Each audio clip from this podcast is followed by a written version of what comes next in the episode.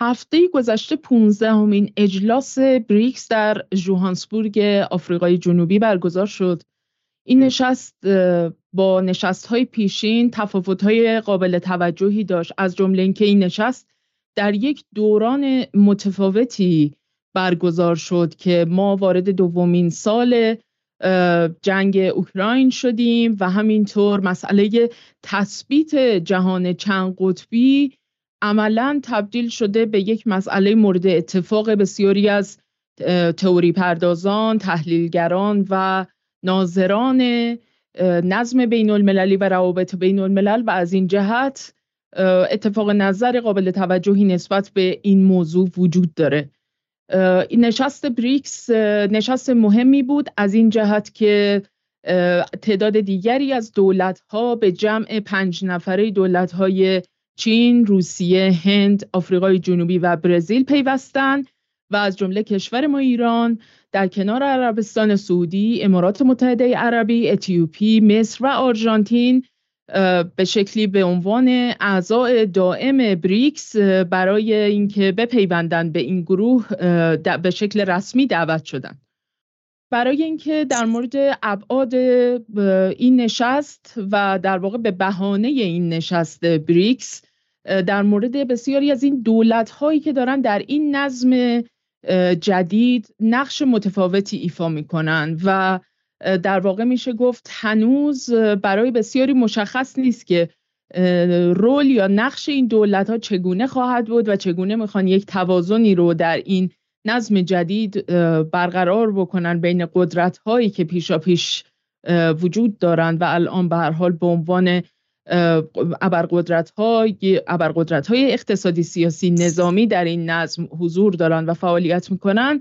می‌خوایم به ابعاد این قضیه بپردازیم و برای همین از آقای دکتر ابوالفضل بازرگان دعوت کردم که همراهی کنن منو در این گفتگو و خوشحالم که ایشون فرصت کردن که در این روز جمعه به این گفتگو بپیوندن. آقای بازرگان خودشون جز کسانی بودن که در کنار ما در مجموعه جدال در مورد این بحث مختصات جهان چند قطبی مسئله گذار به این نظم جدید و شکل و شمایلی که قرار این نظام بین الملل پیدا بکنه در این دوران جدید و دولت هایی که به شکل متفاوتی قرار ایفای نقش بکنن خیلی بحث کردن صحبت کردن نوشتن و روی این مسئله متمرکز بودن.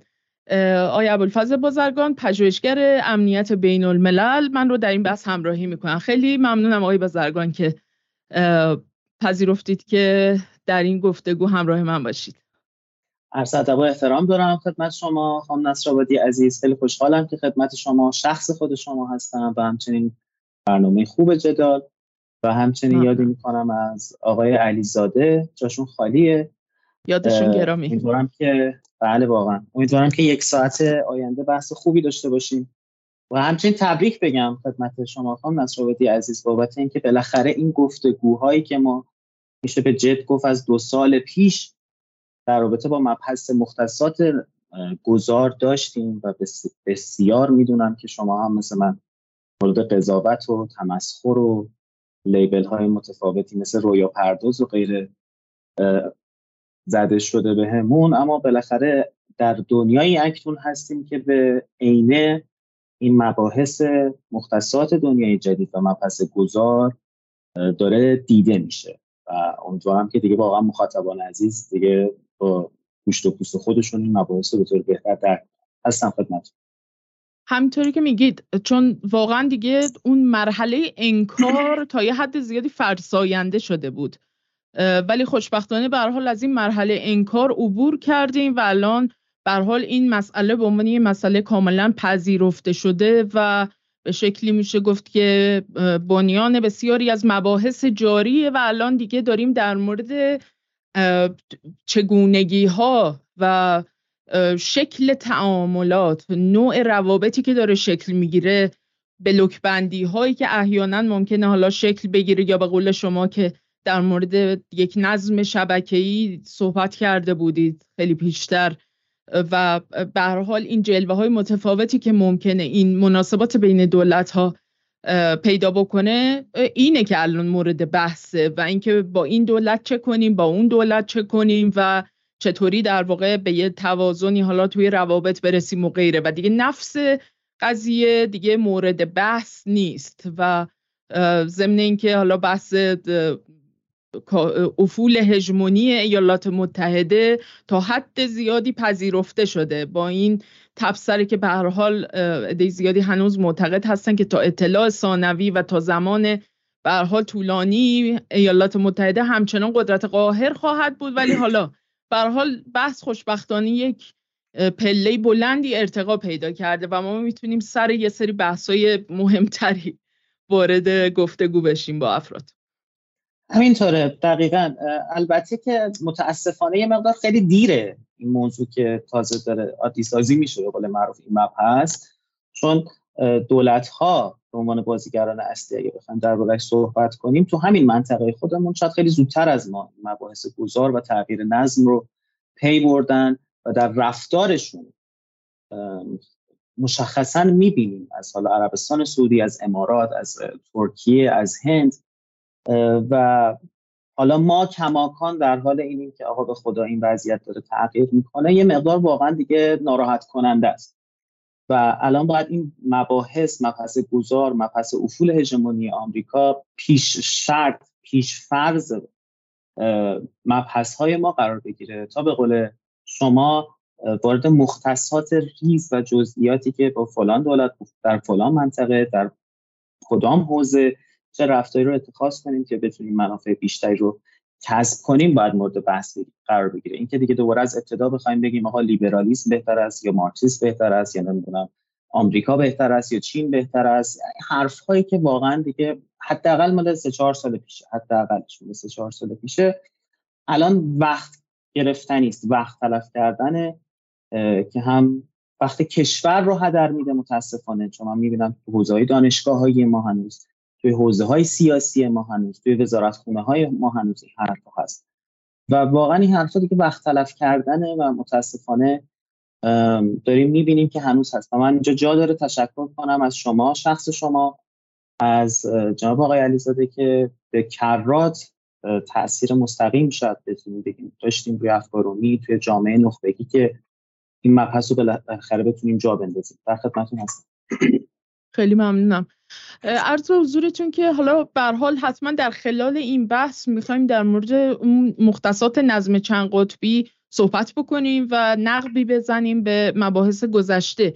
ولی اون چیزی که پرسش محوری و یا شاید بشه گفت معمای اصلی توی بحث امروز ماست بحث دولت های آونگی یا همون swing state هاست که به شکلی میشه گفت تا حد زیادی مبحث جدیدیه در ادبیات روابط بین الملل و عمر زیادی ازش نمیگذره و شاید هنوز ادبیات خیلی زیادی هم حول اون تولید نشده. به این دلیل که از طرفی خب این وضعیت جدیدی که داره به وجود میاد خیلی متفاوته از اون فضای جنگ سردی و دو قطبی که به هر حال پیش از نظام تک قطبی جهان تجربه کرده بود و الان ما وارد یک مختصات خیلی متفاوتی شدیم و از طرف دیگه این که در واقع دولت ها قرار به خصوص دولت که در یک منطقه و در همسایگی با هم به سر می‌برند و در این مواجهات و در این تقابل ها و تضادهایی که احیانا در منافعشون به وجود میاد و فرصت هایی که می‌تونن حالا به شکل مشترک ازش بهره برداری بکنن و غیره قرار چطور با هم دیگه تعامل بکنن. این تعریف دولت های آونگی رو به نظرم خیلی خوبه که همین ابتدای بحث یه کمی بشکافیم و در موردش صحبت بکنیم تا بتونیم یه مقداری در واقع اون وقت برگردیم دوباره به همون گروه بریکس و ببینیم که چرا این دولت های آونگی اینقدر در این دوران جدید اهمیت دارن. بله نکته خیلی مهمی رو اشاره کردید. ببینید برای اینکه ما مبحث دولت های آونگی تشکر کنم از خانم نصرآبادی برای این ترجمه خوبشون. حالا دولت های آونگی یا دولت های پاندولی واژه دقیقش swing states هست. برای اینکه اینو ما بتونیم بهتر متوجه بشیم بعد یه اشاره خیلی کوتاه به مختصات وضعیت جدید بکنیم که بفهمیم این دولت ها چطور دارن کار می‌کنن که سوء تفاهم پیش نیاد. همطوری که بنده اگه خاطر عزیزان باشه تقریبا دو سال پیش یه برنامه مفصلی توی جدال داشتیم در رابطه با مختصات وضعیت گذار بنده اونجا اشاره کردم که وضعیت جدید نظام بین الملل وضعیت شبکه‌ایه و از اصطلاح کوآپتیشن استفاده کردم. وضعیت رقابت در عین همکاری و همکاری در عین رقابت. و عرض کردم که نوع الگوی رفتاری دولت ها یه الگوی رفتاری کاملا پیچیده که اصلا با مختصات جنگ سردی قابل فهم نیست. با مختصات عصر هژمونیک آمریکا هم قابل فهم نیست این وضعیت. همینطور فلش بزنیم به اون برنامه. اول اون تیکه رو اگه بزنیم که عالی اگه بزنیم که عالی. فکر کنم می‌تونیم یه تیکه کوتاهی از اون قسمت رو ببینیم شاید بعد نباشه برای اینکه وارد بحث بشیم. بر اساس حرف شما ما الان به چه نظمی رفتیم؟ آیا به نظم دو قطبی رفتیم که آمریکا و چین دو قطب اصلی هن؟ آیا چین جایگزین شوروی دوره سابقه؟ یا اینکه نه شما معتقدین که روسیه هم هست و ما وارد نظم سه قطبی شدیم.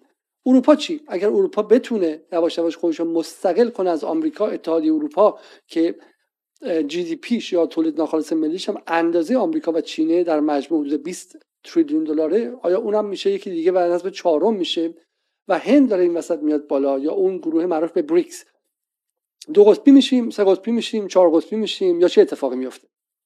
بنده باور دارم که ما وارد یک نظم شبکه‌ای شدیم. اصطلاحا میگیم نظم‌های پیچیده آشوبی و شبکه‌ای.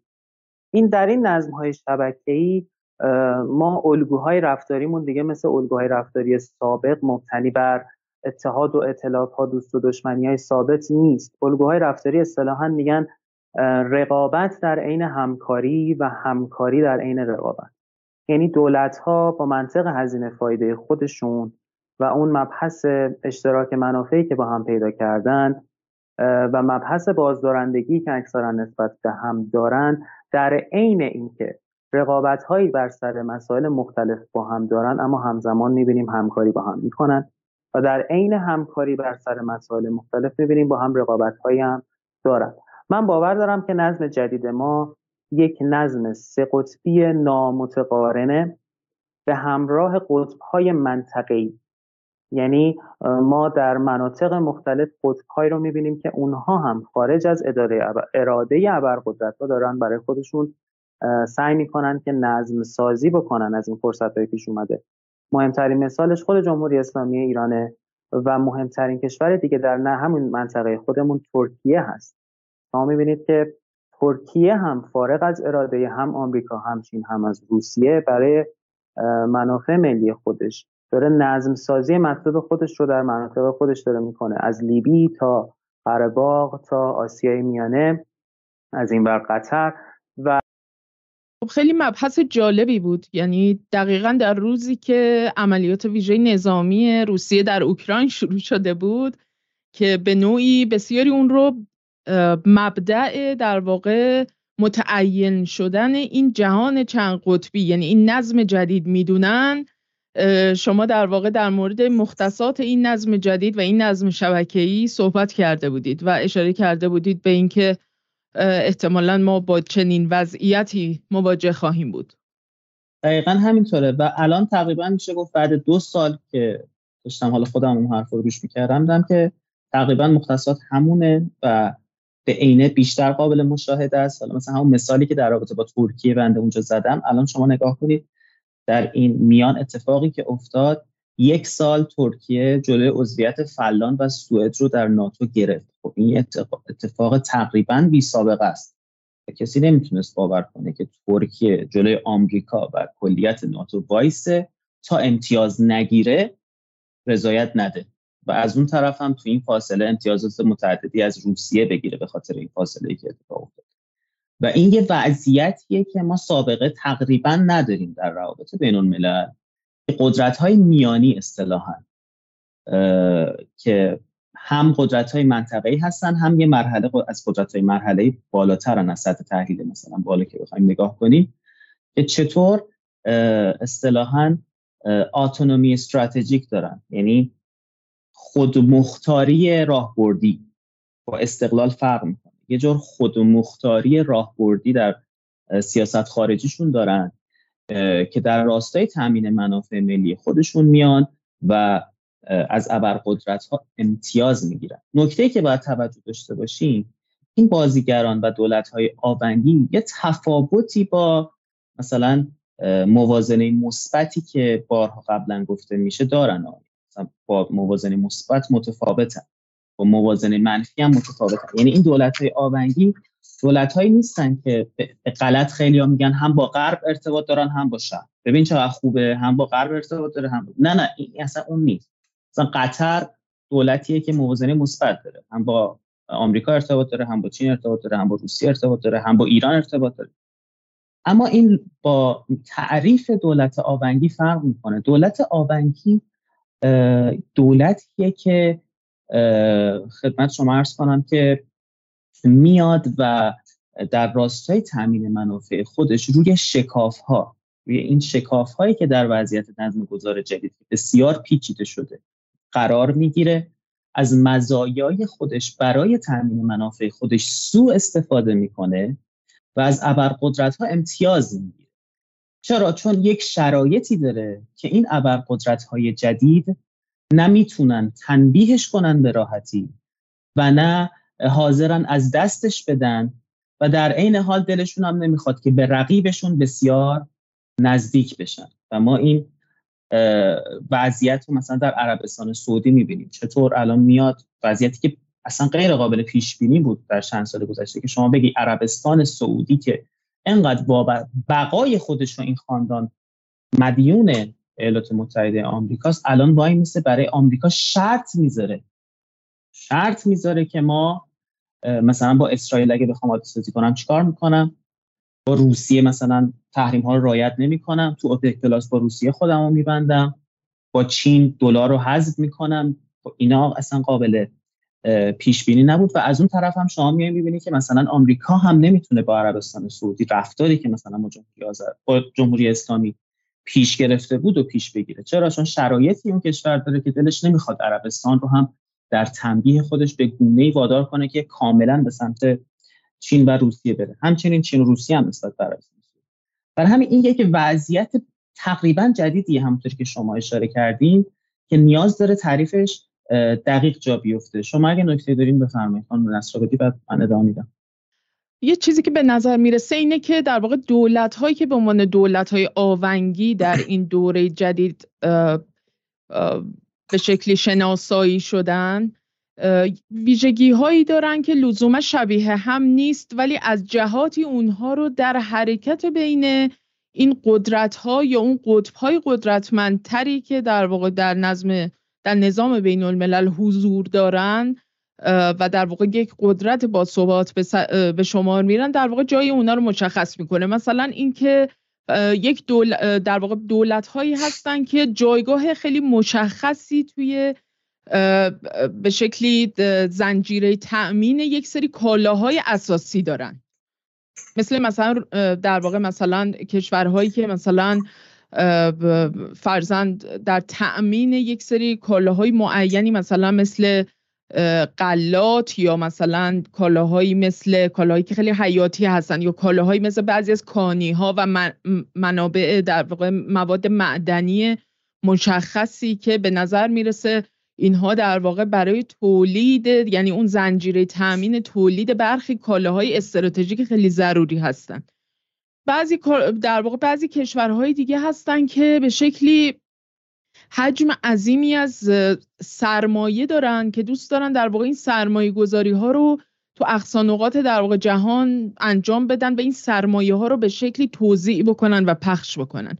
مثلا کشورهای حاشیه خلیج فارس مشخصا عربستان سعودی یکی از این کشورهاست می‌بینیم که چقدر به قول معروف از این انواع و اقسام در واقع به شکلی بنگاه های حالا تولیدی یا حتی توضیح کننده فراساحلی داره یا همون مثلا چیزای آفشور خیلی زیاد داره. یعنی چه تو حوزه انرژی چه تو تامین در واقع مواد غذایی چه در واقع صنایع استراتژیک دیگه خیلی تو این حوزه مثلا فعاله و به شکلی سعی می‌کنه سرمایه های خودش رو تو این حوزه ها گسترش بده و در واقع از این امکان هایی که داره تو این نظم بین المللی در واقع بتونه از اینها استفاده بکنه.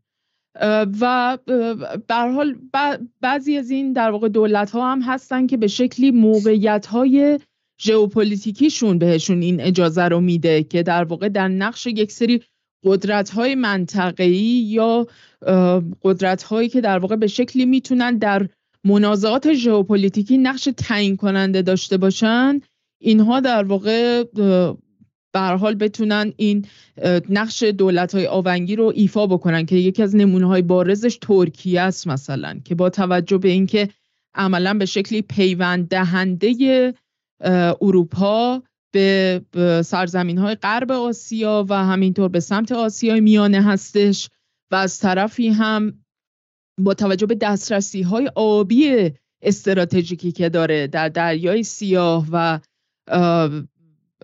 با توجه به اینکه دریای مرمره و غیره اینها در واقع مدیترانه اینها همه بهش یک سری امکانهایی میده برای اینکه بتونه از قدرت خودش توی این ژئوپلیتیک مشخص در واقع بهره برداری بکنه و بتونه بازی بکنه بین قدرت های مختلف. و چیزی که جالبه اینه که حالا در محدود منابع یا به شکلی ادبیاتی که حالا حول این دولت های آونگی تولید شده سوالی که وجود داره برای کشورهای بلوک ترانس آتلانتیک یعنی کشورهای اون غرب در واقع متحد یا اون یونایتد وست وجود داره اینها سوالشون اینه که چرا این دولت های آونگی اینقدر آونگشون داره از ما دور میشه؟ هی دارن به سمت در واقع مثلا دولت های دیگری مثلا مثل چین و هند و نمی‌دونم ببخشید چین و روسیه و غیره و اینا دارن نزدیک میشن. و در واقع دارن اونها در مورد این مسئله صحبت می‌کنن که چطور باید از ظرفیت های دولت های آونگی استفاده بکنن. به ویژه با توجه به فرصت سازی های اقتصادی و دیپلماتیک برای اینکه بتونن در واقع اونها رو این آونگر رو زرباهنگ نزدیکی به سمت خودشون رو در واقع بیشتر بکنن و یه مقداری در واقع بتونن از این فرصت ها بهتر استفاده بکنن. اینا به حال نکات جالبیه که وجود داره. حالا اگه شما نکته ای دارین در مورد اینا این صحبت رو بفرمایید. کاملا درست به درستی اشاره کردید. ببینید یکی از مباحثی که بعد عرض می‌کنم و شما هم بارها فرمودید که این وضعیت گذار تغییر کرده وضعیت نظم بین المللی تغییر کرده. یکی از مثال های عینیش دقیقا همین تعجب رفتار دولت های آونگی هست. همین به قول شما فاصله گرفتن این دولت ها از غرب فاصله گرفتن این دولت ها از آمریکا و نزدیکیشون به روسیه و نزدیکیشون به چین. دلیل عمدهش اینه که فضای بین المللی این اجازه رو بهشون میده. که این رفتار رو بکنن. اینجوری نیست که خودشون یهو شب بخوابن صبح باشن بگن صبح دیگه با شما. نه. این فضای بین المللی این ساختاری که ما رئالیستا بهش اعتقاد داریم میگیم ساختار رفتار رو به دولت ها تعمین می‌کنه و دیکته می‌کنه. شما در درون هر ساختاری رفتار رو تعریف میشه. شما در یک نظم دو قطبی یه, تعداد الگوی رفتاری داری در یک نظم تک قطبی یه تعداد دیگه الگوی رفتاری داری. و الان در این وضعیت پیچیده جدیدی که اومده دولت ها فرصت های رفتار مستقلشون بیشتر شده نسبت به ده سال گذشته. و خود همین مسئله یک مثال عینی خدمت شما عرض کنم مبحث گذاره به وجود اومدن دولت های آونگی نکته دوم من برای که برای عزیزان بهتر جا بیفته این اصطلاح swing state که حالا ما بهش میگیم دولت های آونگی یا دولت های پاندولی از انتخابات ریاست جمهوری آمریکا اومده. شاید اینو بگیم دولت عزیزان بهتر براشون را بیفته. یه سری ایالت ها هستن توی انتخابات آمریکا که سنتا همه می‌دونن که اینا مثلا به جمهوری خواه رأی میدن و یه سری سنتا همیشه به دموکرات ها رأی میدن. و انتخابات ایالات متحده آمریکا تنها روی اون دولت هایی تعیین کننده خواهد بود نتیجهش که نمی‌دونن از قبل که این دولت مثلا آریزونا آریزونا یا مثلا نورث کارولاینا اگه اشتباه نکنم. مثلا اینا یه سری دولت هایی هستن درود بر شما که شما از قبل نمی‌دونی که آیا اینا به سمت جمهوری خواه میرن یا به سمت دموکرات ها میرن؟ به این به این ایالت ها میگن ایالت های آونگی. و چون اینا تعیین تکلیفشون نه اینکه مشخص نباشه الگوی از پیش تعیین شده متعهد ندارند در راستای منافع خودشون در هر سال ممکنه یه تصمیم دیگه بگیرن. سرنوشت انتخابات ایالات متحده آمریکا رو این ایالت ها تعیین می‌کنن. یعنی بر مبنای سنت های سیاسی معلوف در واقع عمل نمی‌کنن. درود بر شما. نمی‌تونی پیش بینی کنی که اینا همیشه دموکرات هم یا همیشه جمهوری خواهن. الان بیاریم اینو تطبیق بدیم تو نظام بین الملل این دولت های آونگی هم الان این گونه هستن. یعنی دولت هایی هستن که تعیین کننده هستن که نظام بین الملل به چه سمتی بره؟ در تصمیم گیری های بزرگ نظام بین الملل می‌تونن نقش داشته باشن. در عین حال خودشون رو وابسته به یک بلوک مشخص و دقیق نمی‌دونن. شما یک روز ممکنه ترکیه رو بدونی که در نظر داشته باشی ببینی که سمت آمریکا داره رفتار می‌کنه یک روز سمت روسیه داره رفتار می‌کنه یک روز سمت چین داره رفتار می‌کنه و این توی افکار عمومی ما خیلی بولد دیگه همین مثال ترکیه. حالا از ترکیه که خارج بشیم عربستان سعودی رو عرض کردم هند از بارزترین این دولت هاست شما بیایید هند رو ببینید. و قبلا هم بارها عرض کردم هند از نزدیکترین متحدان ایالات متحده آمریکا همیشه بوده. چرا؟ چون آمریکا در سیاست موازنه سازی از راه دور خودش هند و همیشه خواسته بزرگ کنه که رقیب چین بشه و از جلو از رشد بینهایت چین در منطقه شرق آسیا جلوگیری کنه خب؟ و هند همیشه روابط بسیار نزدیکی با آمریکا داشته. از طرفی در پیمان آکس میایید ببینید که از همپیمانان خیلی مهم آمریکا، استرالیا، کره جنوبی، ژاپن اینا برای مهار چینه. این پیمان نظامیه. اما شما بعد از بحران اوکراین بیاید نگاه کنید ببینید که هند بزرگترین خریدار نفت انرژی و همزمان تسلیحات از روسیه میشه. و تقریبا تمام صادرات نفت روسیه که به سمت اروپا می‌رفته برگشته اومده سمت هند. یعنی هند به تنهایی بالای دو میلیون بشکه در روز داره الان در اوج تحریم های روسیه از روسیه نفت و مشتقات نفتی وارد می‌کنه و بزرگترین خریدار تسلیحات روسیه هم هست در حدی که صدای آمریکا و اروپا بارها در اومده. و همزمان شما می‌بینید که علا رقم رقابتی که با چین داره در شانگهای و در بریکس همکاری های گسترده و کنترل شده با چین داره. و شما نمی‌تونی الان هند رو بگی که جزو متحد غربی هاست یا متحد شرقه. همچین چیزی نمی‌تونی شما از هند تعریف کنی. از ترکیه همینطور از عربستان همینطور. و دولت های دیگه که بیان میشه تو این وضعیت هستن که خارج از منطقه ما هستن ولی همین وضعیت دارن برزیل شما سیاست خارجی لولا رو که بیایید نگاه کنید یه سیاست خارجی کاملا مختص خودشه. اندونزی هست به شدت سیاست خارجی مستقل و مهمی داره. و همینطور آفریقای جنوبی. ما آفریقای جنوبی بعد از انقلابی که اونجا اتفاق افتاده سنتا روابط بسیار نزدیکی با اروپا داشته. چرا؟ چون انقلاب خودش رو وابسته به اون کشور هاست. اما از این طرف شما در همین سخنرانی اخیرشون چند روز پیش در اجلاس بریکس رئیس جمهور آفریقای جنوبی گفت ما نظمی که روابط تجاری و اقتصادیش بخواد خدمت شما عرض کنم که زیر مجموعه رقابت های ژئوپلیتیک و سیاسی ایالات متحده آمریکا قرار بگیره رو دیگه نمی‌خوان. ما روابط تجاری که مورد سوء استفاده رقابت های سیاسی و ژئوپلیتیک غرب قرار می‌گیره دیگه نمی‌خوان. یه همچین کشوری شما بیاید نگاه کنید که این تصمیم می‌گیره و در راستای این تصمیمش هم پیش میره. توی بریکس نقش آفرینی ایجاد می‌کنه برای ارزهای محلی و منطقه‌ای که می‌خواد در بریکس استفاده کنه برای دور زدن دلار. خب اینا همگی اینا رو دست به دست هم که بخوایم بدیم ببینید که شرایط شرایط جدیدی است. اصلا هیچ ربط و ارتباطی به دهه 90 و 2000 میلادی ندارد دیگر. من بارها تو برنامه با خدمت آقای علیزاده درس کردم که یه روزی روزگاری می‌گفتن قذافی می‌خواست دلار رو بذاره کنار گذاشتنش کنار. زدنش تو خیابون ترورش کردن. صدام هم می‌گفتن می‌خواد دلار رو بذاره کنار چه بلایی سرش آوردن. میشنیدیم دیگه حالا کاری ندیم درست بوده یا نه؟ الان شما نگاه کنید چقدر مبحث دلار زودایی توی دنیا نه ایران. داره دربارش صحبت میشه. حالا درست سرعت رشد بسیار کاهنده ای داره بسیار آرام و آهسته است. ولی داره اتفاق میفته ده سال پیش کسی همچین تصوری نمی‌کرد. اینا همه نشان از نشانهای عینی و ملموس مبحث گذاره و نقش تعیین کننده این دولت های آونگی در آینده این از خدمت شما هستم.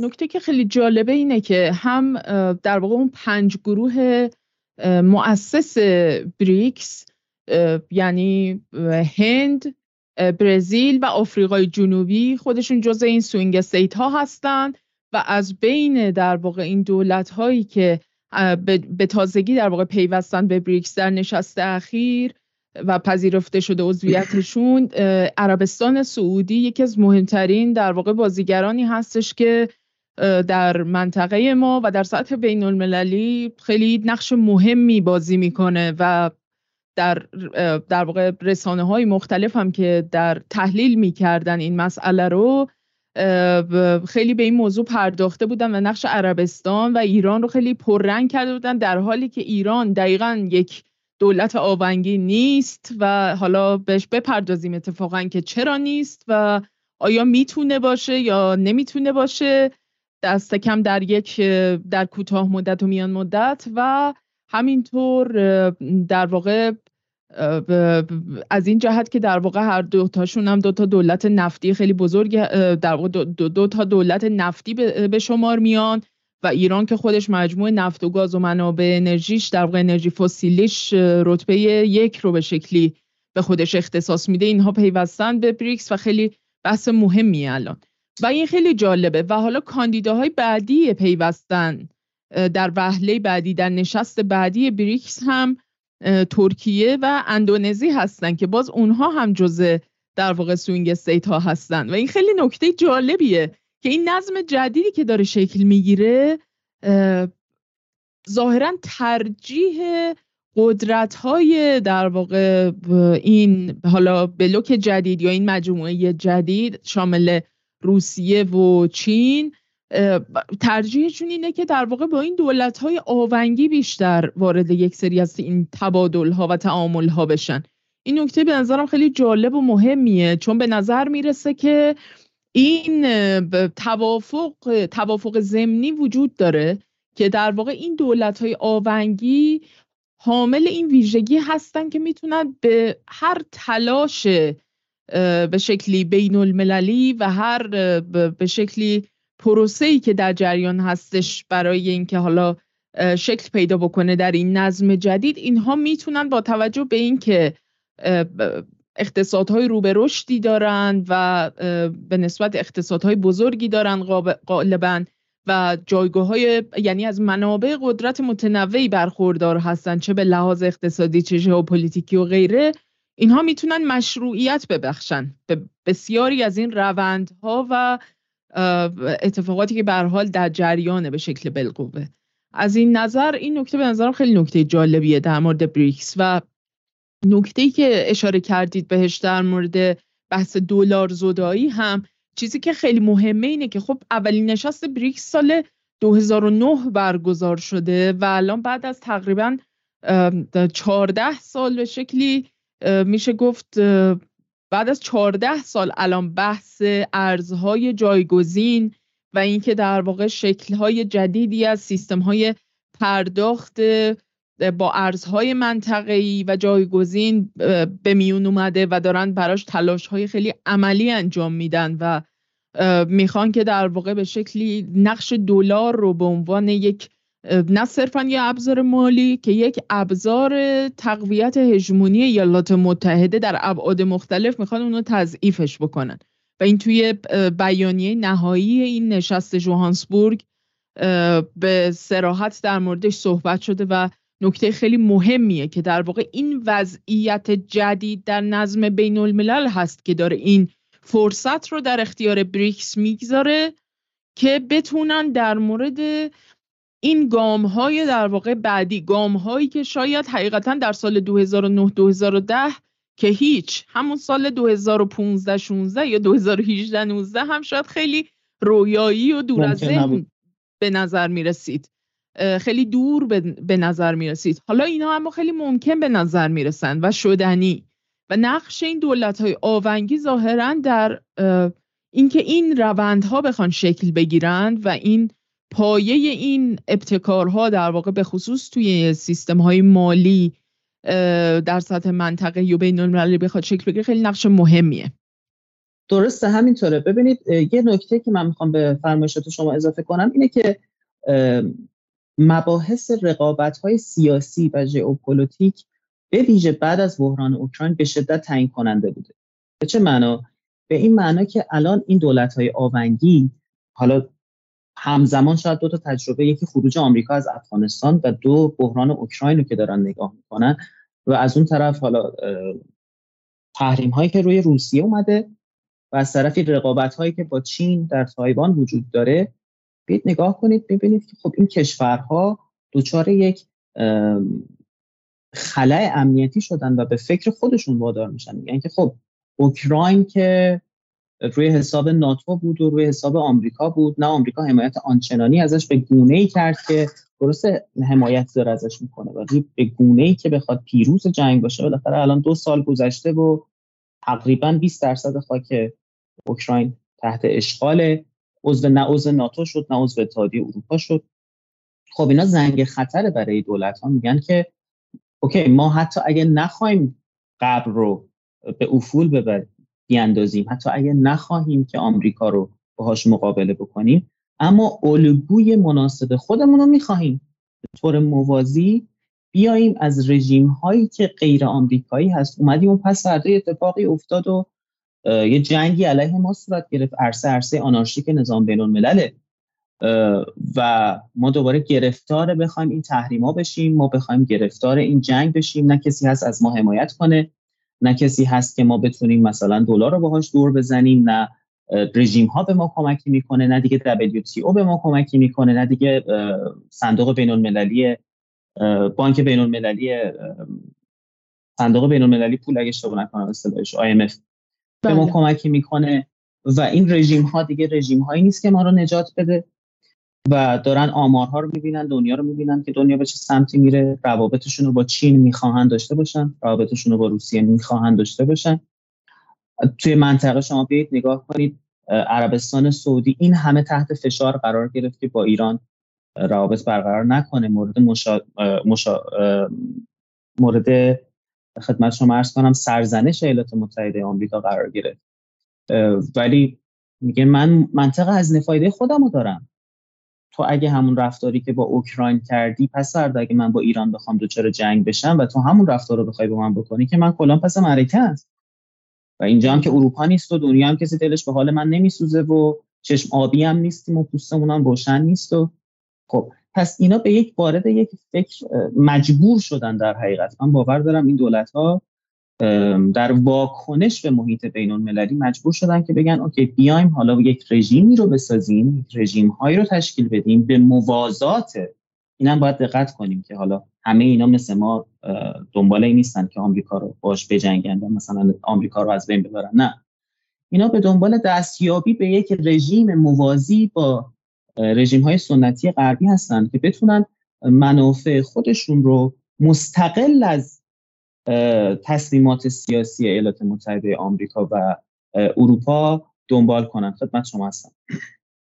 به نظرم به این سوال باید الان جواب بدیم چون فکر می‌کنم الان توی به خصوص در این دوره جدیدی که ایران مشخصا داره تجربه می‌کنه ممکنه سوال خیلی ها باشه که آیا ایران می‌تونه یک دولت آونگی باشه؟ چون همه می‌دونیم که نیست ولی آیا می‌تونه باشه؟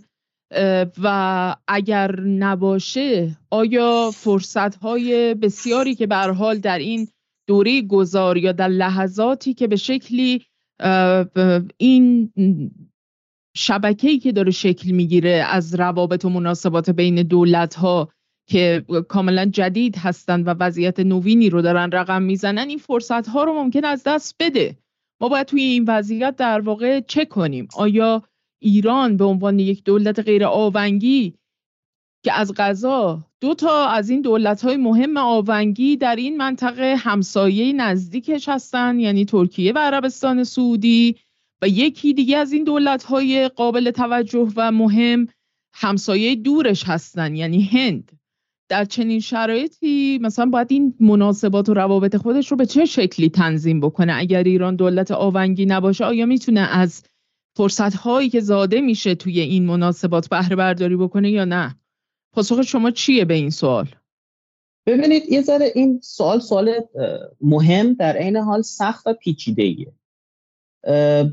من از دو منظر به این سوال جواب میدم. یک از منظر ساختار نظام بین الملل چون عرض کردیم که عرض کردم که این وضعیت جدید نظام بین الملل این ساختاره که اجازه به این دولت های جدید برای رفتار آبنگی داده. خب؟ از این منظر بخوایم نگاه کنیم یه جوابی داریم. از منظر اتخاذ سیاست خارجی و نوع استراتژی خود جمهوری اسلامی ایران هم میشه یه جواب دیگه بهش داد. از منظر ساختار اگه بخوایم به این مسئله نگاه کنیم ببینید بالاخره کماکان قسمت مهمی از این ساختار یک قطبش ایالات متحده آمریکا و متحدینش که اروپا باشه هستن. خب؟ و الگوی رفتاری این یک قطب مهم با جمهوری اسلامی ایران یک الگوی رفتاری دو طرف است. فقط این نیست که مثلا بگیم خب اوکی ما بیایم البته این این مبحث متاسفانه خیلی تکراریه ولی خب مجبوریم که بیانش کنیم. که بیان بگیم آقا جمهوری اسلامی ایران تصمیم بگیره روابطش رو با آمریکا خوب کنه بسیاری از مشکلاتش حل میشه. نه این گونه نیست. اونها هم خواسته هایی از ما دارن. تجربه ثابت کرده برجام ثابت کرد مذاکرات احیای برجام ثابت کرد. تحریم های مکرری که کماکان روی ایران توی حوزه های پهپادی توی حوزه موشکی توی حوزه های منطقه‌ای داره روی ما میاد. نیروهایی که دوباره ایالات متحده آمریکا 3000 تا نیروی جدید به خلیج فارس فرستاد. خب اینا خواسته هایی هم از ما دارن. آیا به این راحتی است که ما بیایم ایالات روابط خودمون با آمریکا رو خوب کنیم عادی کنیم؟ که مثل مثلا عربستان یا مثل ترکیه وارد یک بازی چند جانبه بشیم و هم از این امتیاز بگیریم از اون امتیاز بگیریم. من باور دارم تو بازی که ما با آمریکا در حال حاضر رابطه خصمانه که ما با آمریکا داریم و این بازی رابطه کاملا دو طرف است امتیازاتی که ما برای عادی شدن روابط خودمون با آمریکا داریم اگه بخواهیم به آمریکا بدهیم ما رو از یک قدرت منطقه‌ای تبدیل به یک قدرت به شدت ضعیف کوچیک غیر تاثیرگذار خواهد کرد که اصلا نمی‌تونیم دیگه اون موقع دولت آبنگی باشیم. این یه نکته. نکته دوم اینه که حالا از منظر استراتژی جمهوری اسلامی ایران یعنی از منظر ساختار نه از منظر سیاست گذاری جمهوری اسلامی ایران بخوایم نگاه کنیم من باور دارم که ما نمی‌تونیم دولت آونگی باشیم اما می‌تونیم شاید حالا اصطلاح باید خلق کنیم. کلا این مباحث جدید می‌تونیم نیمه آونگی باشیم. می‌تونیم کماکان بازی مستقل خودمون رو داشته باشیم به ویژه در منطقه به ویژه بین خود دولت های آونگی که همسایه ما هستن. این امکان رو داریم کاملا. شاید این امکان رو بین چین و آمریکا نداشته باشیم. ولی قطعا این امکان بین چین و هند داریم قطعا این امکان بین روسیه و ترکیه داریم قطعا این امکان بین چین و عربستان و روسیه و عربستان داریم قطعا این امکان بین خود این کشورها با هم بین ترکیه و عربستان بین هند و ترکیه داریم و می‌تونیم این بازی رو داشته باشیم. و اینجا متاسفانه باید عرض کنم که شاید بنده اشتباه می‌کنم اگه اشتباه می‌کنم شما بنده رو تصحیح کنید. من در رفتار سیاست خارجی جمهوری اسلامی ایران علا رقم اینکه به خوبی در دولت جدید فهم گذار رو می‌بینم تصمیم گذار رو می‌بینم انصافا هم خود شخص آقای رئیسی علا رقم که انتظار از ایشون نداشتم فهم خوبی نسبت به دنیا داره و خوب در مبحث شانگهای در مبحث بریکس به زودی ایشالا اتحادیه اقتصادی اوراسیا اتفاقات بسیار خوبی افتاده. اما در نگاه راهبردی و نگاه استراتژیک اون نگاه دولت دولت های آونگی رو نمی‌بینم. اون نگاهی که الان خب تو منطقه چجوری با, با بین چین و عربستان بازی کنیم؟ الان تو منطقه چطور با ترکیه بازی کنیم؟ الان با هند چیکار کنیم مثلا تو چابهار اینا بالاخره اینا هم خودش به به تنهایی جای بازی داره. من باور دارم جمهوری اسلامی ایران در سیاست گذاری سیاست گذاری خارجی خودش کماکان توی نگاه کلان و فقط ابر قدرت ها داره نگاه می‌کنه و قدرت های منطقی و میانی رو انگار خیلی حساب نمی‌کنه. که بین اونها می‌تونه بازی خوبی داشته باشه. و یه ذره با احتیاط بخوام بگم گویی که نگاه یه مقدار نگاه جنگ سردی است که ما وارد بلوک چین و روسیه بشیم. و به اینا آتو ندیم. حالا اینا رو از خودمون ناراحت نکنیم و سیاست خارجی خودمون رو اینطور پیش ببریم. کافی میگم حالا زوده هنوز برای قضاوت. تازه یک سال و نیم شاید دو سال حالا اگه بگیم از سیاست خارجی دولت جدید گذشته. اما تا اینجا من این گونه ارزیابی می‌کنم و باعث شده این مسئله یه مقدار یه فرصت هایی رو از دست بدیم. حالا اگه وقت بشه مثال عینیش رو خواهم زد.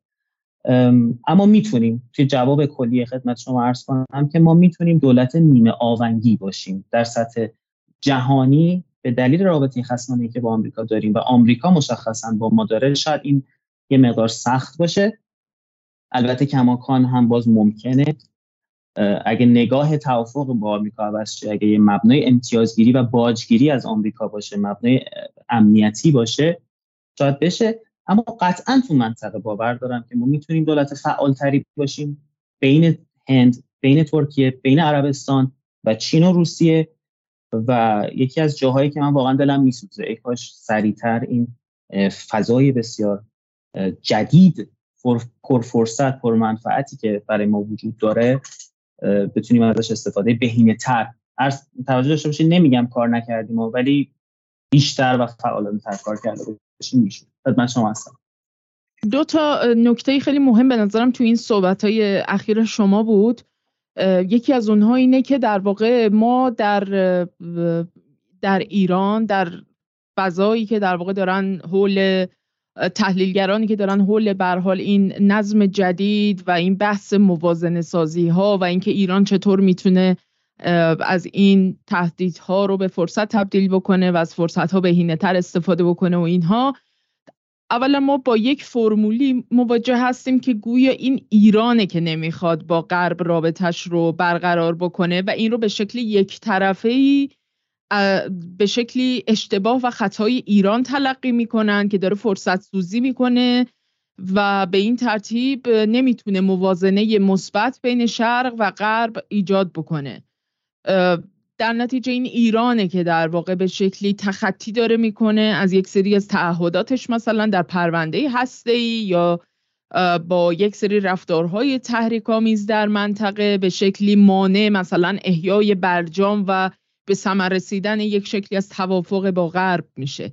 به این ترتیب در واقع این رابطه تنشالود با غرب رو بر ذمه ایران می‌دونن. یعنی انگار که این ایرانه که به شکل یک طرفه مقصر قضیه است. این نکته مهمیه چون تصویر واقعا تو فضاسازی های رسانه و در فضاهای فکری به شکلی میشه گفت این به عنوان یک اصل موضوعه یا یه اگزیومیه که بسیاری از تحلیلگران در واقع این رو مبنای تحلیل های خودشون قرار میدن ولو به شکل ناخودآگاه.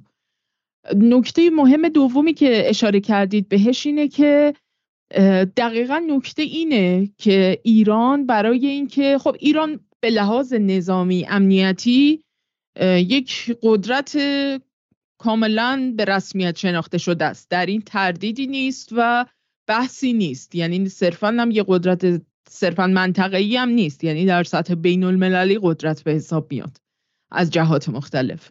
اما نکته اینه که برای اینکه بتونه در واقع این قدرت خودش رو چند وجهی و زو ابعاد بکنه به خصوص تو حوزه اقتصاد باید بتونه در واقع یک کمی روابط خودش رو در واقع تعاملات خودش رو متنوع بکنه. تو شرایطی که در این در واقع گره خورده است این شکل مناسباتش با غرب و به شکل یک طرفه هم نیست کاملا. از اون سمت هم مسدوده. بهترین فرصت در واقع اینه که در درون این مناسبات جدیدی که شکل گرفته از طریق حالا این نهادهایی که وجود دارن در واقع این سازمان های منطقه‌ای این نهادهای در واقع این به شکلی سازمان های سازمان های مثل شانگهای به این بلوک اقتصادی اوراسیا از طرفی در خود در درون در واقع بین کشورهای حاشیه خلیج فارس در درون این بلوک در واقع این گروه بریکس و بریکس پلاس به عبارتی و همینطور فرصت های دیگری که ممکنه زاده بشه و در پیش پای ایران قرار بگیره در درون اینها رابطه سازی بکنه.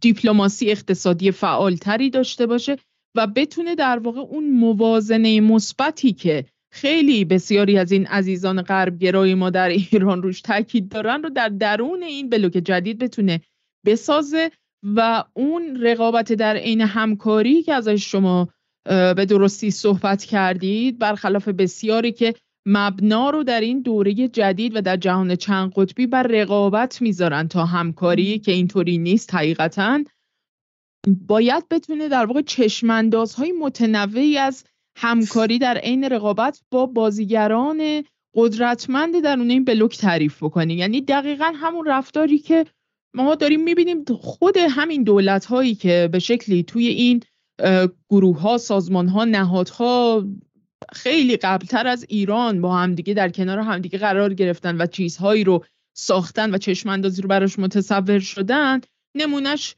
روسیه و چین. روسیه هنوز به شکلی هنوز اون ممورندوم یا اون سند رسمی برای اینکه به طور رسمی جزئی از پروژه یک پهن یک جاده یک پهن یک راه باشه رو هنوز امضا نکرده. خیلی ها این رو نمی‌دونن که روسیه در واقع دقیقا به دلیل همون سازمان همکاری های اقتصادی اوراسیا و اینکه نمی‌دونه در واقع چشمانداز امنیتی در واقع این پروژه کمربند و راه به چه شکلی خواهد شد و مسائل دیگر جانبی که حالا تو فرصت های دیگه میشه بهش پرداخت هنوز به کمربند و راه نپیوسته به طور کامل. گرچه مثلا در همین نشست آتی که قرار برگزار بشه در پاییز جاری بنا داره که در واقع روسیه به شکل عضو ناظر قرار حضور پیدا بکنه در این نشست برای مثال. یا چین و هند.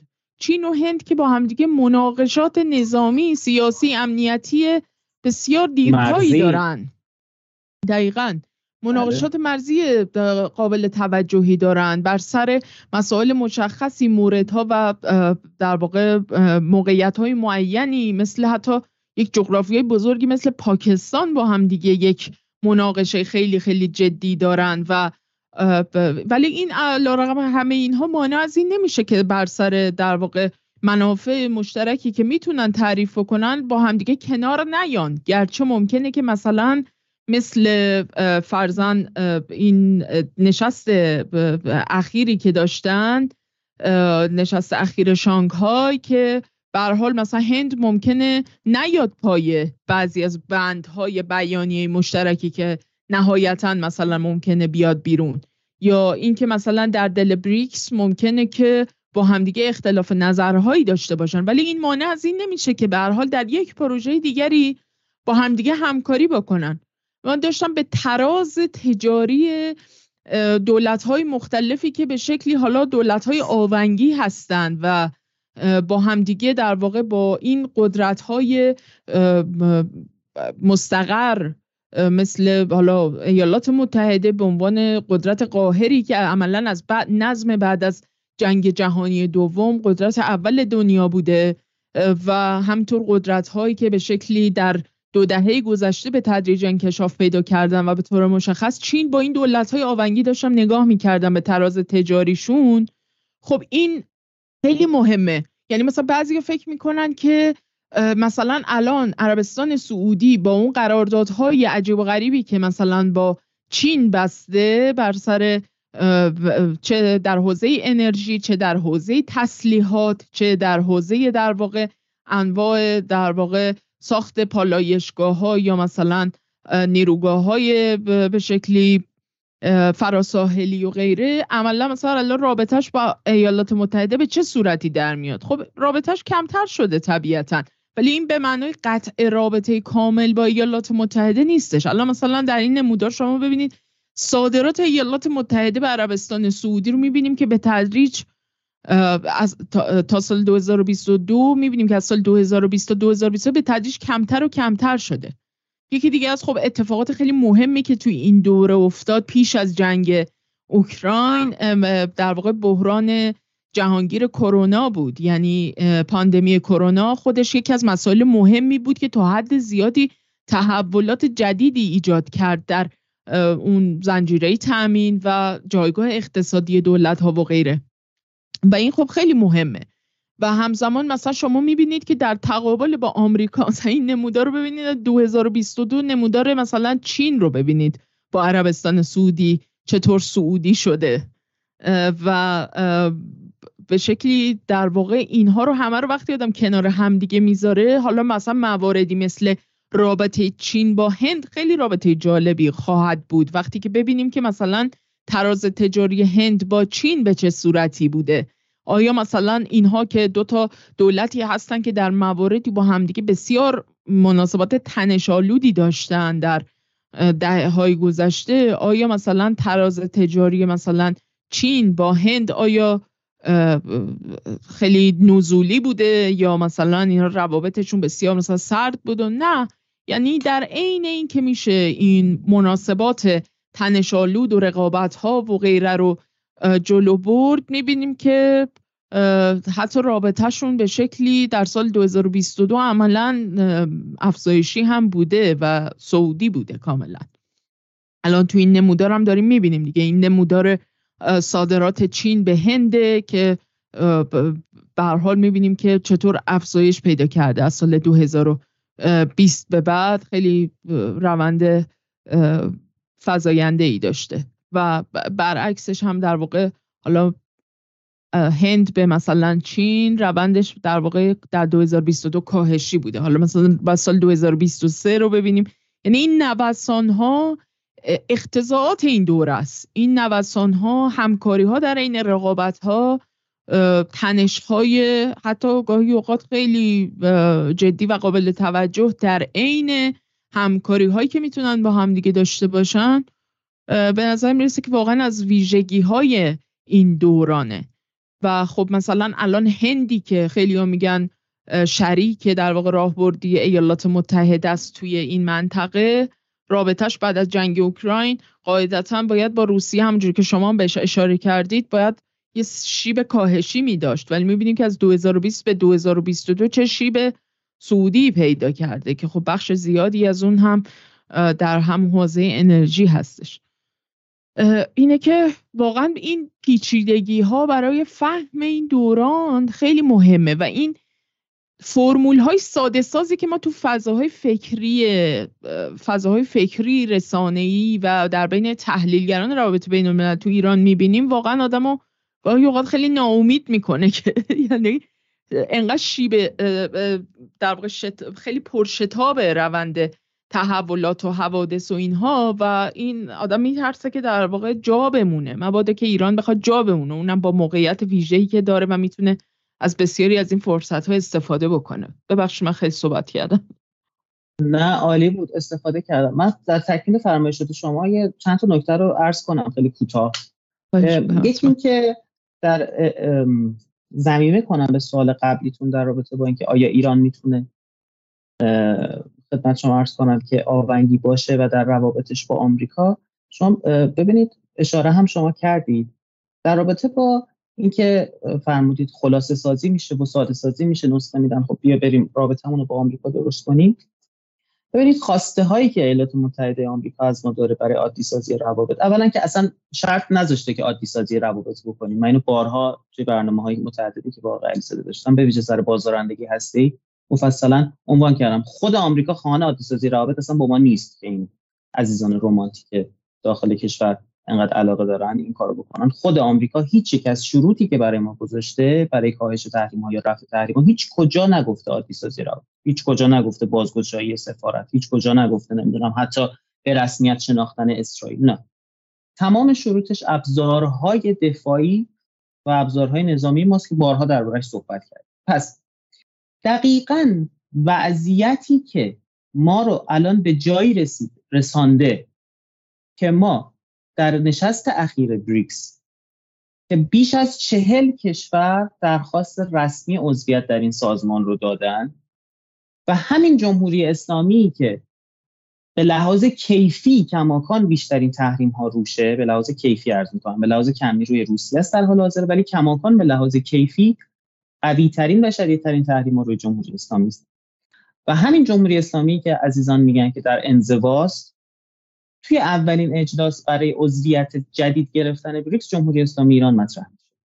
خب چرا این اتفاق میفته اگه این تحریم ها و این انزوای ما خدمت شما عرض کنم که مشکل ساز بود. خب ببخشید این کشورها خیلی اصخایی می‌کنم. مرض که ندارن که برای خودشون مشکل درست کنن یا عاشق چه شب روی ما که نیستن که.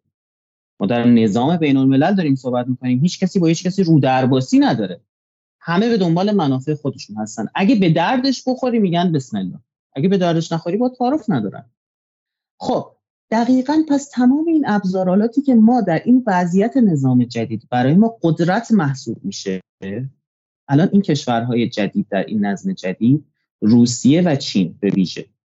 نگاهشون به جمهوری اسلامی ایران نگاهیه که اون نگاه به عربستان و امارات و ترکیه نیست.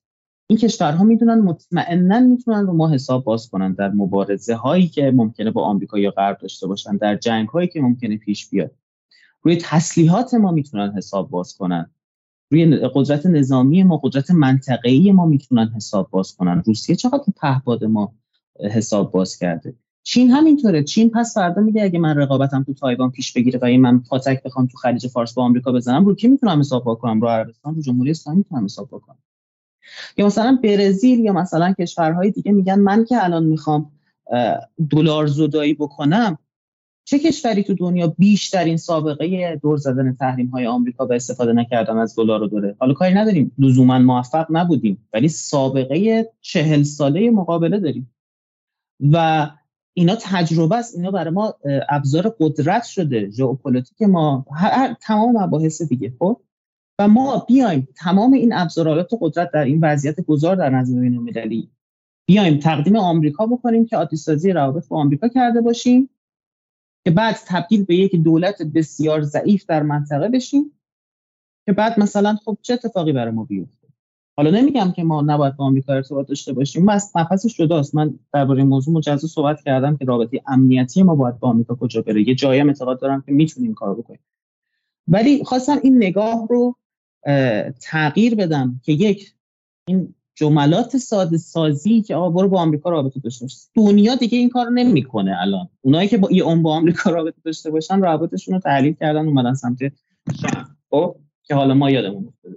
دو سوال کنید چه چیزی رو آمریکا از ما می‌خواد که ما باش عادی بشیم؟ اصلا آمریکا قوانین داخلی آمریکا کنگره آمریکا رقیبان ریاست جمهوری آمریکا اصلا خودشون فضای سیاسی آمریکا این اجازه رو به خود کاخ سفید می‌دهد که مثلا با ما سازی رابط بکنه پس وقت کشور رو واقعا سر این مباحث تکراری نگیریم و بیایم بار این مختصات جدیدی که شما به درستی روی نمودار آقا الان فکت دیگه نمودار به ما داره فکت. درسته ما شرایط ایدئالی نداریم ولی الان جی دی پی بریکس در رقابت کامل با جی 7 نه نمی‌دونم نمودار اینو داریم یا نه. داریم بله.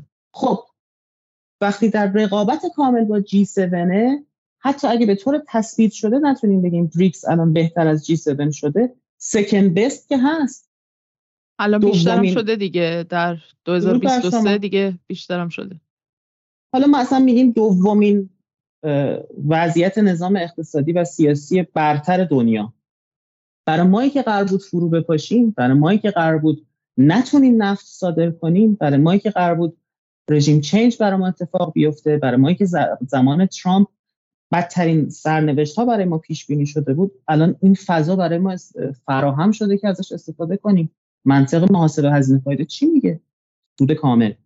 اما به این معنا نیست که خب این همش سینیه حالا شاید یه برنامه مجزا درباره این موضوع باید صحبت کنیم. تازه این به نظر من یکی دریه که به تنهایی برای ما منافع نداره. این دریه که برای ما باز شده بستگی کامل داره که ما چقدر حالا از این فرصت های جدید بتونیم به طور فعالانه استفاده کنیم که اینا رو تبدیل به منافع بکنیم. اگه بخوایم همینجوری نگاه کنیم که حالا این در وا شد خیالمون راحت شد نه متاسفانه باز این اشتباهیه که ما خیلی جاها توی سیاست خارجی داشتیم و کردیم و شکست هم خورد. در خدمت شما دقیقا همینجوریه.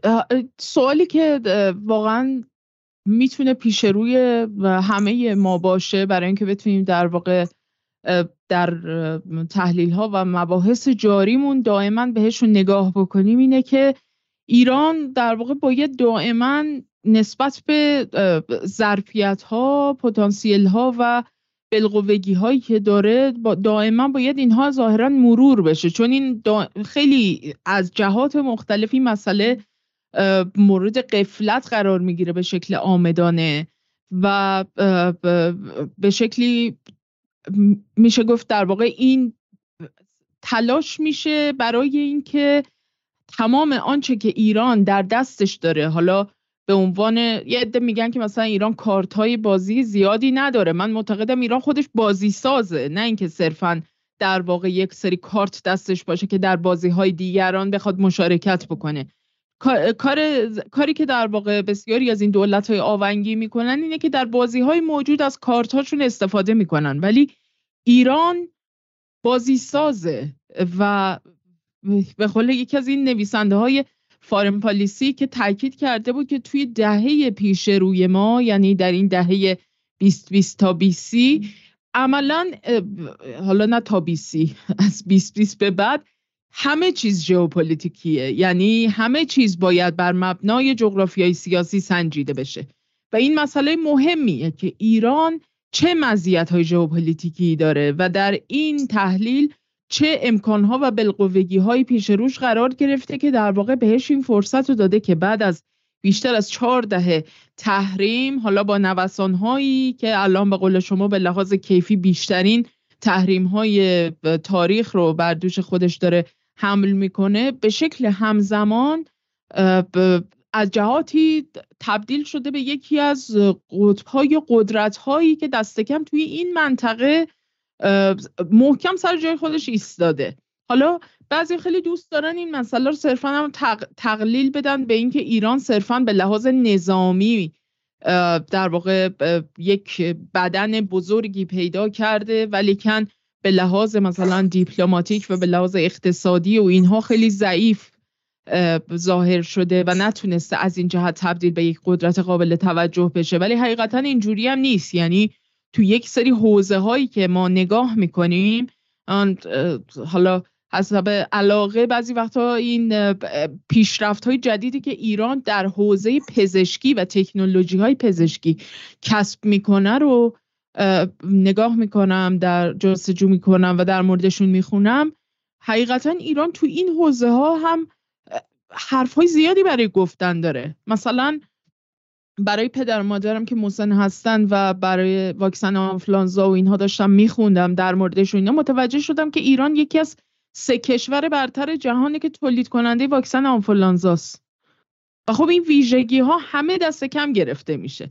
تو حوزه در واقع بسیاری از تکنولوژی ها و به شکلی عرصه هایی که از لحاظ پزشکی ایران واقعا چقدر قابل یعنی توان رقابت داره.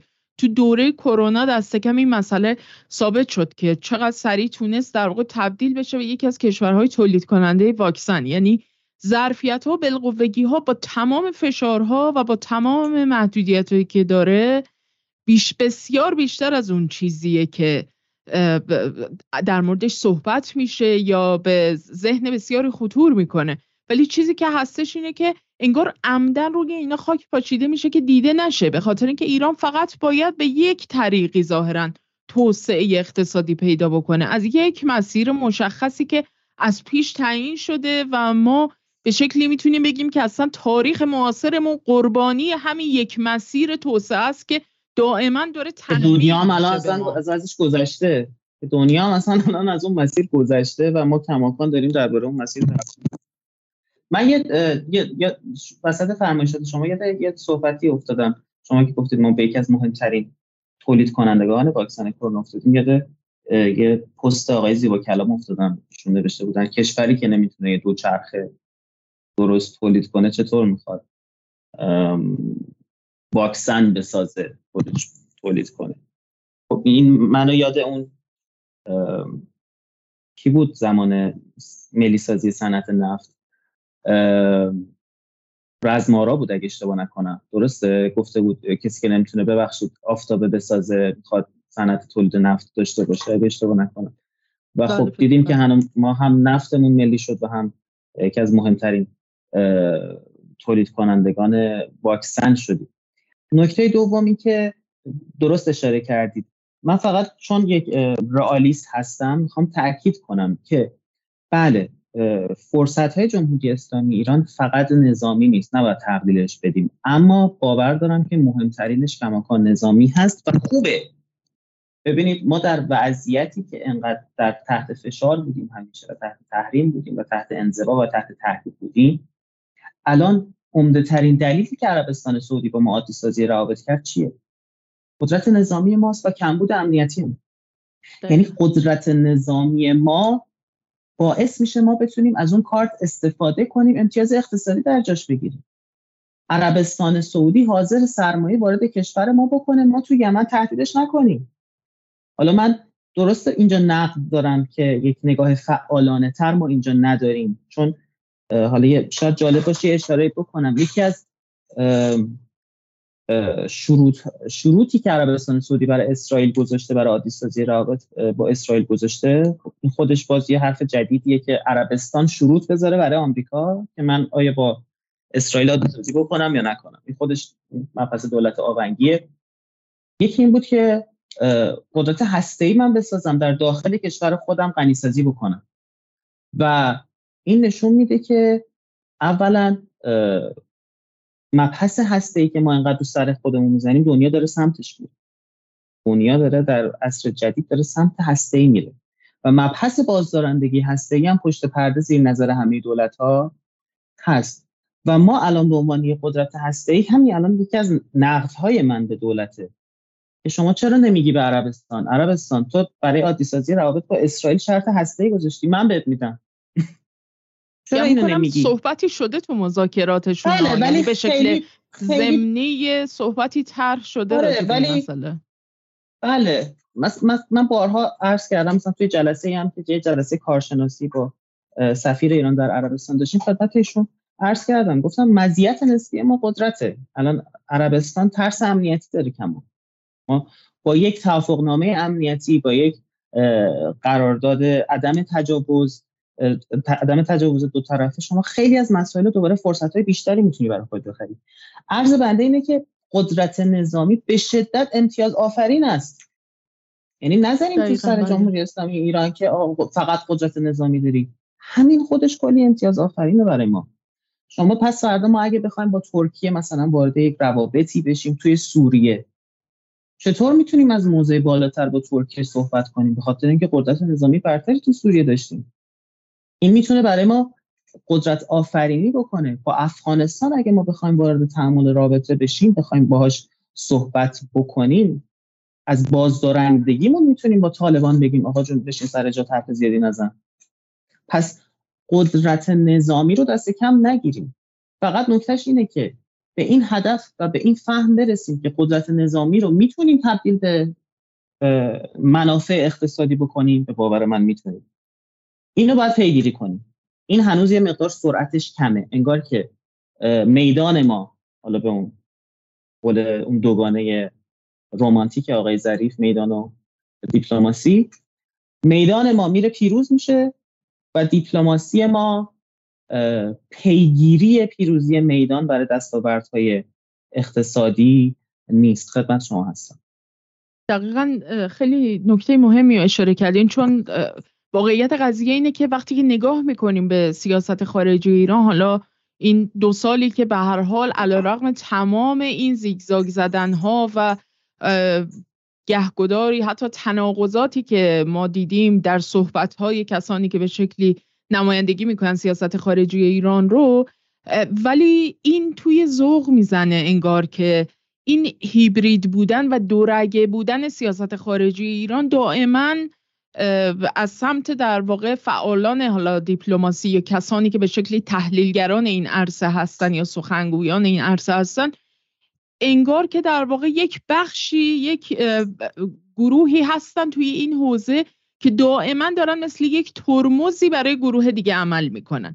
یعنی این اونها عملا مانع از این میشن که یک اجماعی صورت بگیره یا یک فهم مشترک و واحدی شکل بگیره که از غذا بسیار لازمه. یعنی یکی از نقاط شاید بشه گفت در واقع اولین و مهمترین نقطه عظیمت ما توی این دوره داشتن یک فهم مشترک از این چشمانداز در منطقه در مناسبات همسایگی و همینطور در رابطمون به ویژه با دولت‌های آونگی چه در منطقه چه در سطح بین المللی و همینطور تنظیم رابطمون با قدرت‌های بین المللیه یعنی این دورگه بودن عملا یا همون تقابلی که به شکلی وجود داره بین کسانی که اولویتشون در سر دیپلماسی و میدان دائما در نوسانه و با هم دیگه تفاوت سطح داره نگاهشون این دائما داره مثل یک ترمزی عمل می‌کنه که داره ما رو عقب نگه میداره و همین این می‌تونه باعث بشه که عملا بخشی از فرصت ها از دست بره و این زمان محدودی که وجود داره برای اینکه باید قاپیده بشه از سمت به شکلی سیاست گذاران و کسانی که متصدی این امر هستن در سیاست خارجی ما و باید اینها رو پیش ببرن اینها ممکنه و در واقع از دست برن. اینکه زمانمند هستن فرصت ها انگار داره نادیده گرفته میشه و به شکل ناخودآگاه همه چیز داره به تعویق میفته انگار برای اینکه ما باید به هر حال FAT به FATF بپیوندیم. ما به هر حال باید تنش زدایی کنیم با اسرائیل. ما به هر حال باید با آمریکا عادی سازی کنیم روابطمون رو و باید از نقش یک دولت به شکلی آشوبگر دولتی که نمی‌خواد تن به نظم بده یا نمی‌خواد مهار ناپذیره تو این منطقه باید از این جلد خارج بشیم از این نقش خارج بشیم. و این چیزی که متاسفانه از جهات مختلفی دردناکه که حالا دیگه توی فکر می‌کنم به این برنامه نرسه که بخوایم به یک سری ابعاد در واقع حالا چه رتوریک چه تئوریک قضیه بخوایم بپردازیم. ولی فکر می‌کنم که حالا ما یک مقدمه ای در مورد این بحث دولت های آونگی و چیستیشون و اینکه حالا اینا توی این شرایط جدید این نظم جدید چه هستن و چه می‌کنن طرح کردیم. ولی فکر می‌کنم چیزی که خیلی مهمه اینه که برای اینکه خیلی بحثامون هم انتظایی نشه شاید بد نباشه که به شکل موردی هم بریم سراغ این دولت ها و به خصوص بله. تو منطقه خودمون به نظرم خیلی مهمه دیگه چون ما مثلا سر مناقشه در واقع در شمال غرب کشورمون در با آذربایجان مسئله داریم که ترکیه اونجا به شکل فعالی حضور داره به عنوان یکی از این دولت های آونگی در همسایگی ما.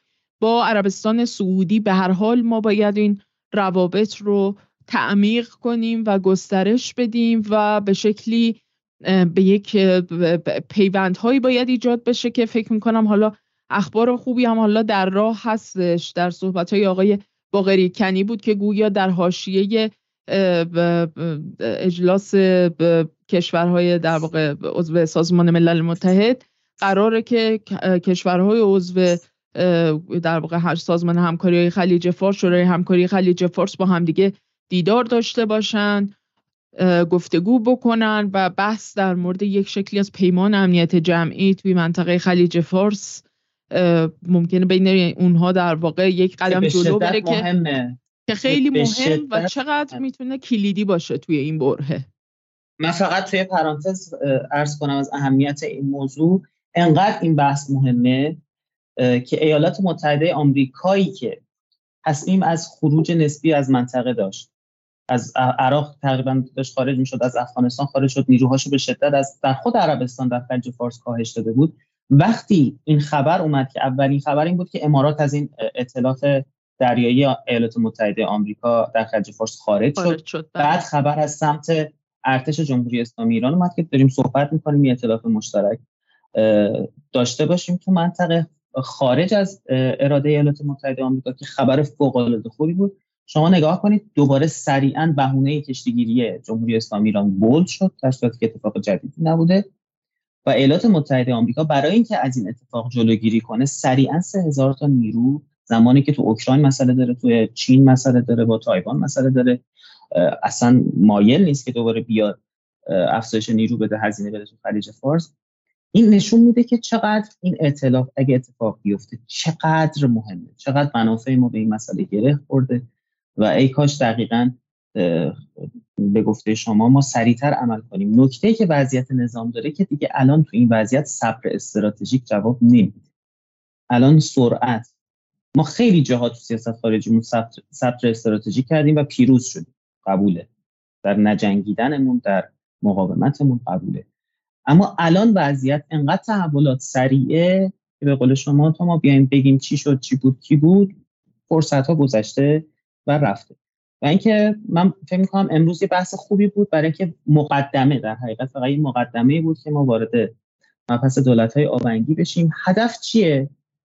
دوستان هدف اینه که ما در نظر داشته باشیم پس فردا اگه یه خبری از ترکیه شنیدیم یه خبری از عربستان شنیدیم یه خبری از هند شنیدیم هی نگیم ای این این که با ناتو این با اسرائیل این که پشت ما می‌زنه این که فلانه.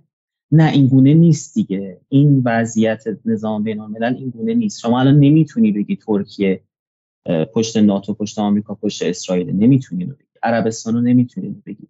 هند رو نمی‌تونی الان مثلا بیای بگی که من می‌دونم خب نصر درباره این موضوع سر فرصت خیلی حرف داره. مثلا در چابهار هند با اسرائیل با نمی‌دونم با آمریکاست. نه دیگه. نظام فرق کرده. نگاه رو باید تغییر بدیم. در قره در عربستان در چابهار وضعیت بین المللی فرق کرده. ما با این دولت های آونگی ارتباط مستقیم در تامین امنیت و منافع ملی خودمون داریم. و بر مبنای این مختصات جدید باید سیاست گذاری بکنیم که نیاز به کار بسیار زیاد داره. تازه ابتدای راه هستیم. و ما تازه داریم مبانی بدیهی شو فقط دربارش صحبت می‌کنیم. در خدمتتون هستیم خیلی ممنونم ازتون های بزرگان از اینکه وقتتون رو در اختیارمون گذاشتین. امیدوارم که حالا بازم اگر فرصت داشته باشید باز هم با همدیگه گفتگوهایی رو ترتیب بدیم تا به شکل انزمامی تر بریم و روی موارد مشخصی که به خصوص برای ایران خیلی مهم و کلیدیه که توی این شرایط بتونی یک فهم عمیقتری رو داشته باشه از وضعیت و بتونیم در مورد ابعاد و پیچیدگی های مسائل پیش روش و خصوص در ارتباطش با عربستان سعودی ترکیه و همینطور همسایه دورش هند صحبت بکنیم. خیلی خوشحال خواهم شد اگر که شما منو در این گفتگوها بازم همراهی بکنین و همین. ممنونم ازتون. حتما باعث افتخاره. بندم تشکر می‌کنم از شما. برنامه خوب جدال شخص شما خانم نصرآبادی عزیز. کارشناس برجسته. و همینطور آقای علیزاده هم که امشب بسیار جاشون خالی بود. حتما این گفتگو باید ادامه دار بشه و مباحث اینیتر با مثال کشورها واردش خواهیم شد انشاءالله. مرسی. تشکر